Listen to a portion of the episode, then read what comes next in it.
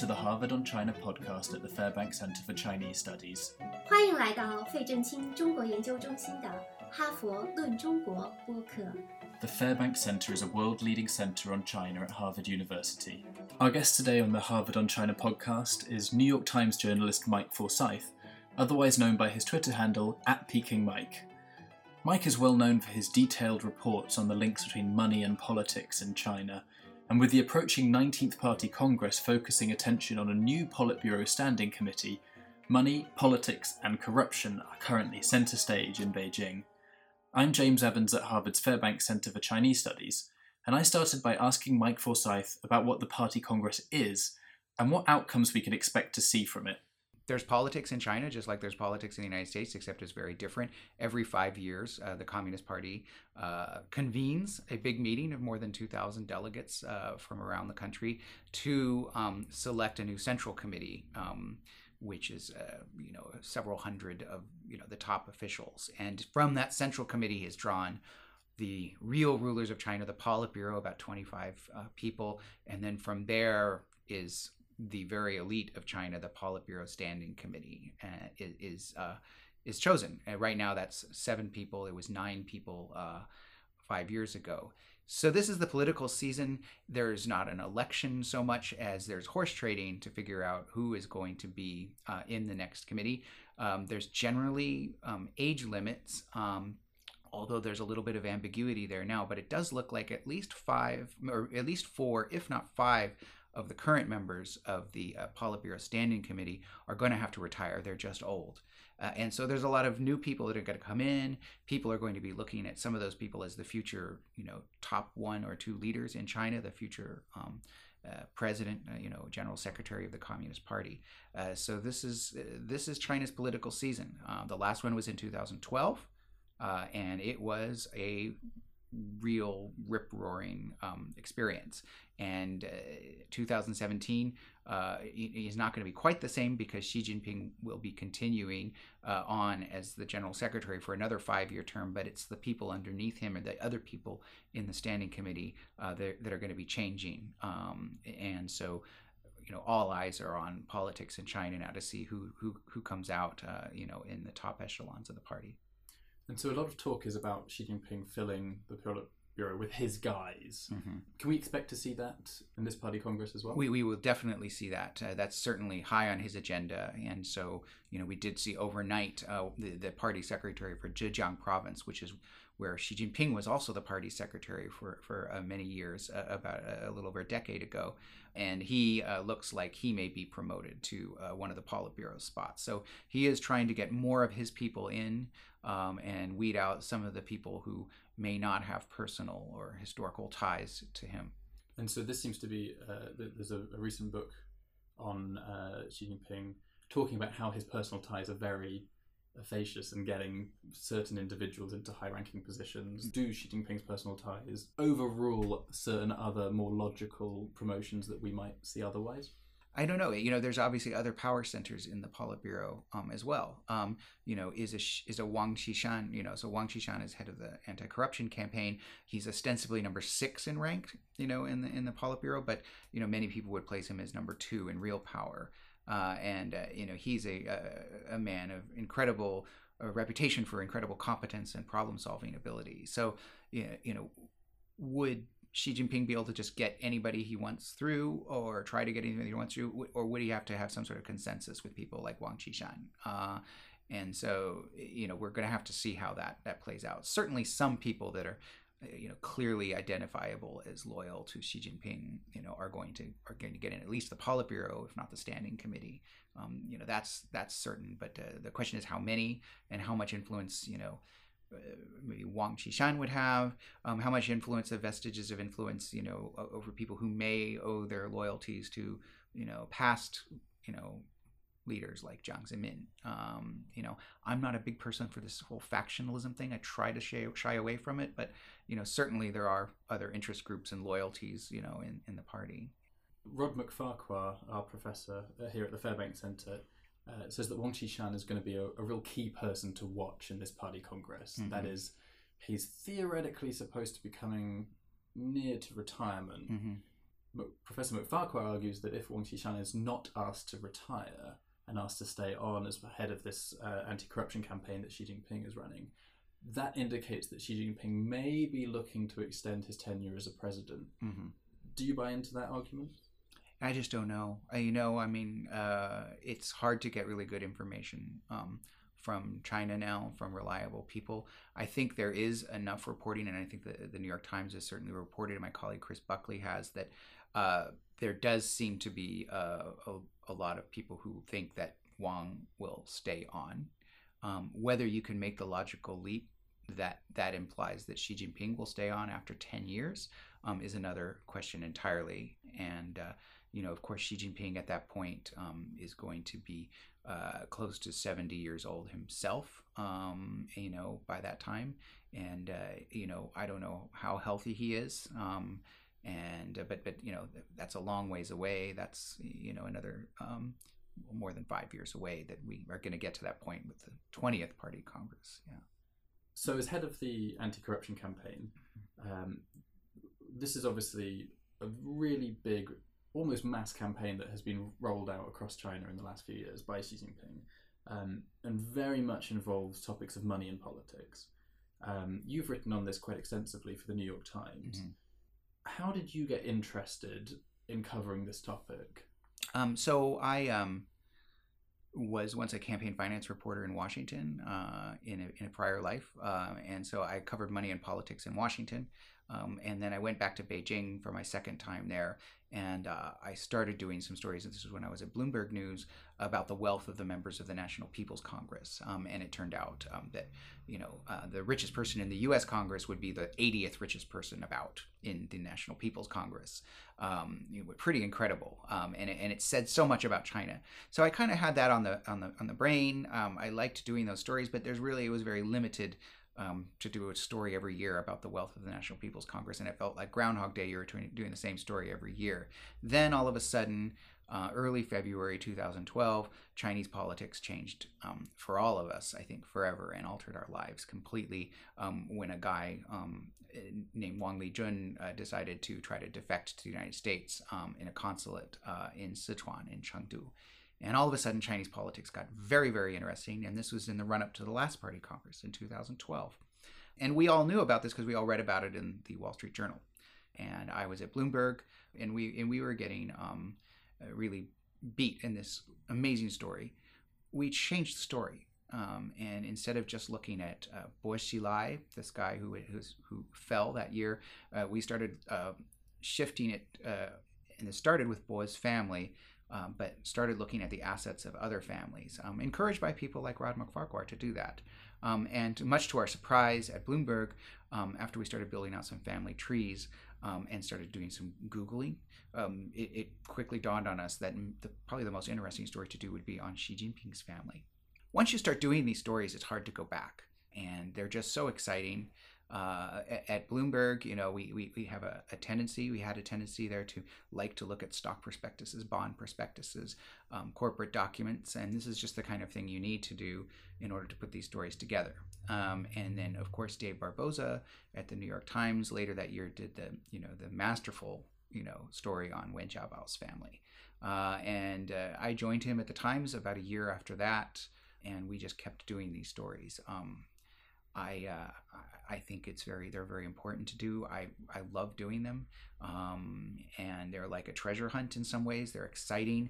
Um, no one else is doing them, uh, and so we we do feel you know that it's important um, as well that we have a, a, contribution to make to the Chinese because obviously Chinese journalists cannot do this kind of reporting.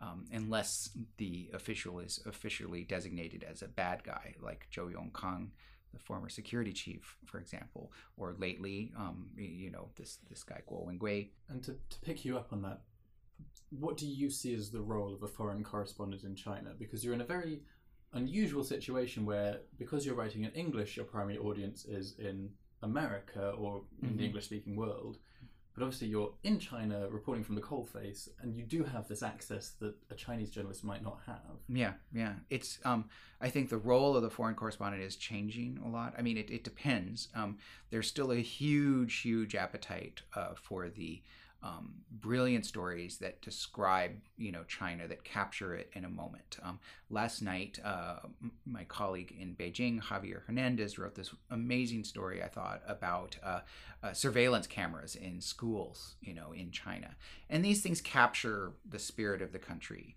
Um, you know, little vignettes like that, or descriptions of, you know pollution, struggles of ordinary people. All these things are the you know the essential role of a foreign correspondent. I'm kind of a freak.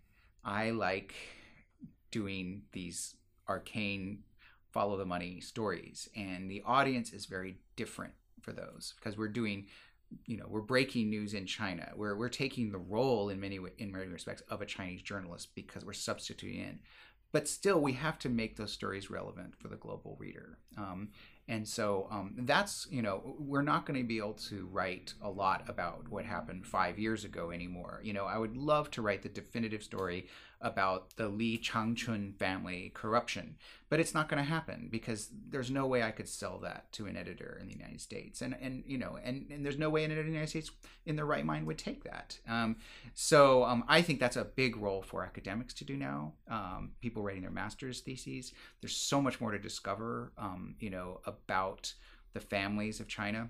So um, if we are to do stories um, about you know that for this global audience. There, there, there generally has to be, you know, something that makes it appealing globally. You know, whether it's just a f- stunning amount of money, whether the company, you know, if you're writing about a company or businessman or something, if they are invested in the United States, doing big deals in the United States, that makes it much more relevant.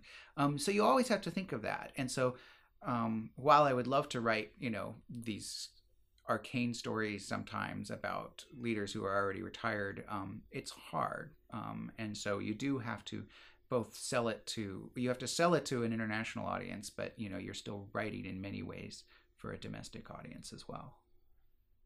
You mentioned that a lot of your reporting is kind of in lieu of what an ordinary Chinese journalist would be expected to do were China not yes. in the current situation yes. it is how do you see Chinese journalists reacting to, say, an article that you write, or indeed what's going on in the West at the moment? What, mm. What's the view from China? Yeah, I mean, it's a real mix, um, and uh, there are certainly Chinese journalists who are not big.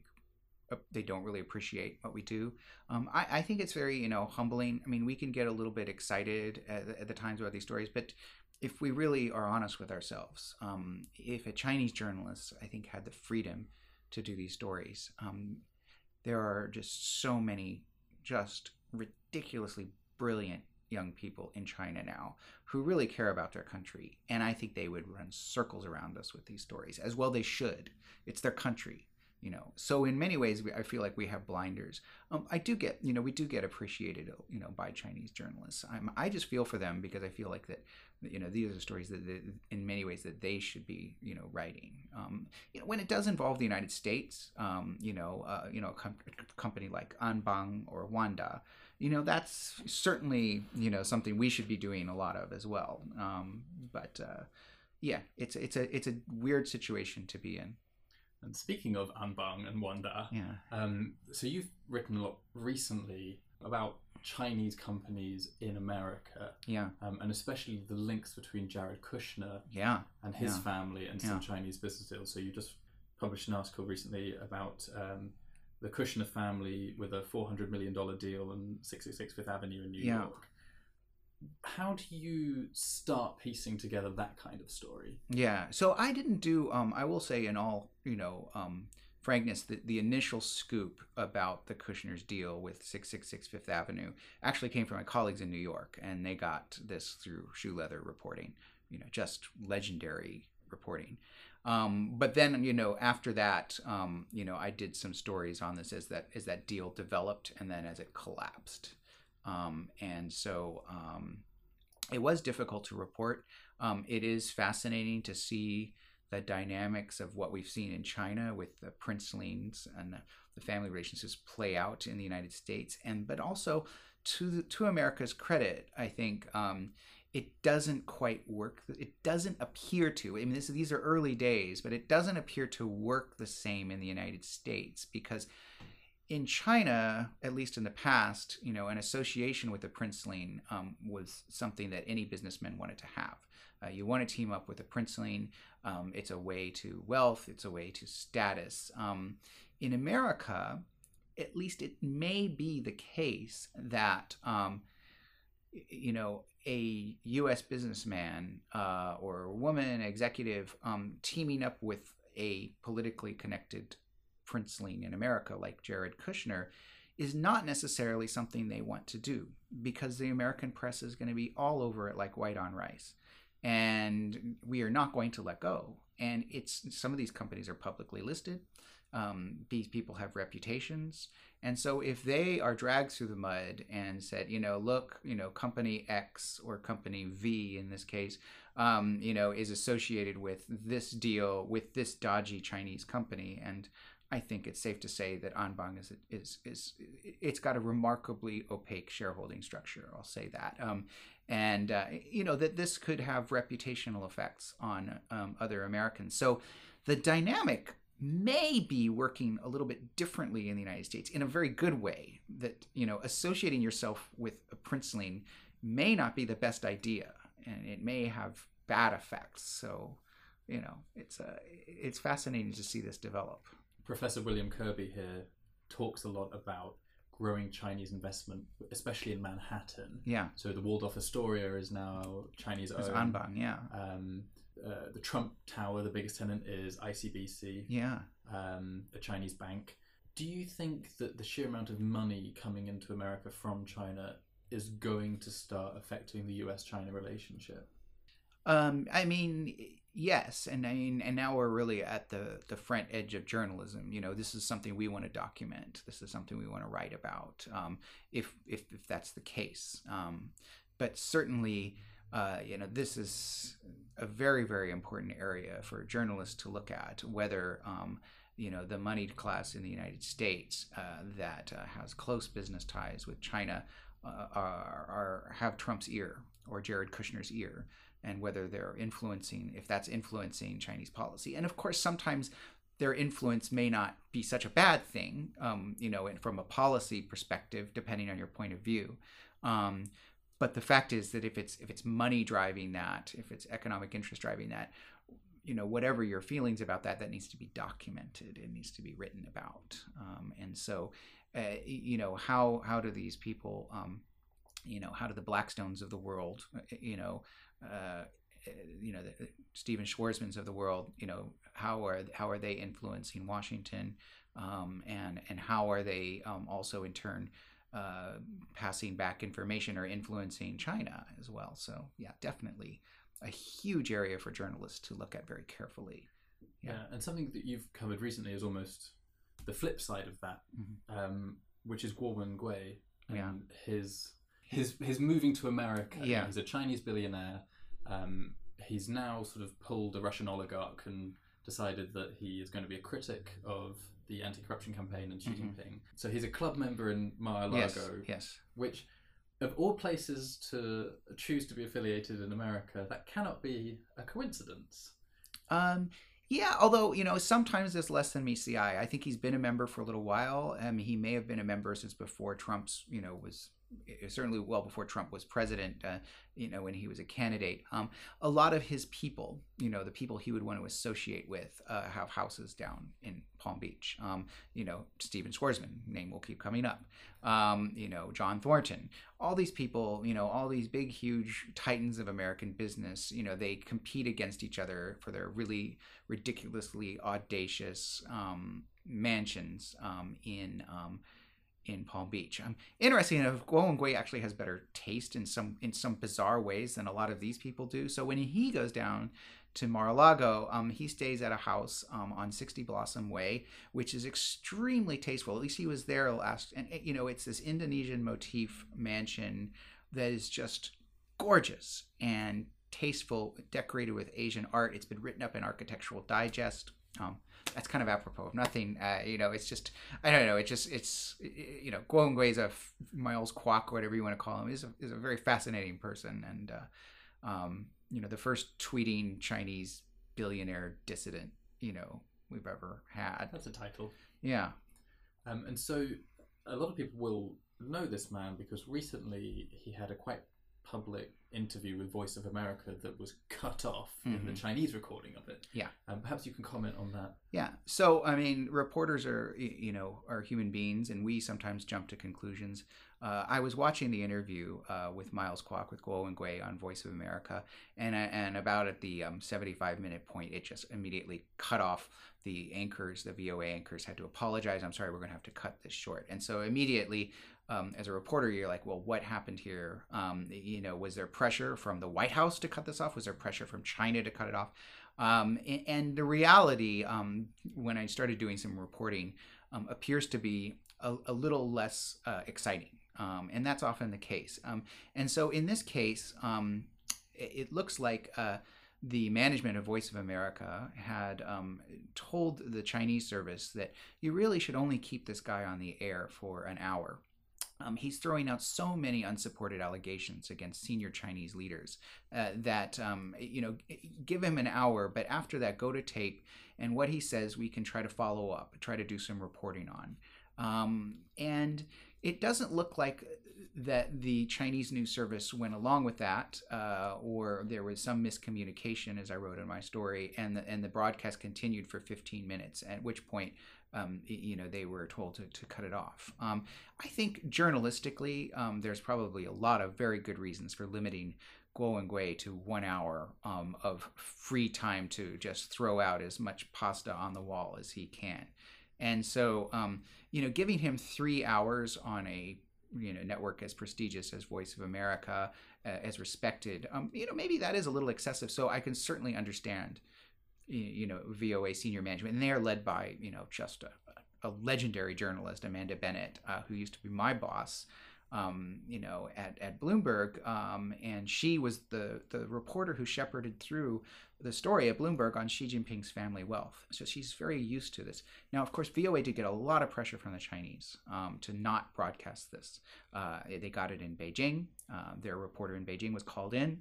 Uh, they got it in Washington. Uh, lots of calls. Nevertheless, they persisted and they did it. They aired this, you know, and that speaks a lot to them. But they also did it, I think, in an adult way by only limiting it to an hour. Unfortunately, there was clearly some dissension there and it got a little messy. Um, but I think that's, I'm pretty sure that's the story. And, uh, you know, as exciting as it would be if there were White House interference and Chinese interference in this, um, it doesn't appear like that that's the case in here. Perhaps there's a slightly more mundane explanation in that case. Yeah. You know, unfortunately, sometimes the mundane is the, the, the, the accurate, you know, the truth. Yeah. And so I, I guess the sort of conclusion of our podcast is not only that sometimes mundane things happen in China, but money in politics happens all over the place. money in politics does happen all over the place, but how people react to it and how people can report it is very, very different. Great. Mike Forsyth, thank you very much for being with us today. In that case. My pleasure. Thank you for listening to the Harvard on China podcast at the Fairbanks Center for Chinese Studies. To listen to more interviews from leading scholars of China, check out the Harvard on China playlist at Harvard University's SoundCloud page.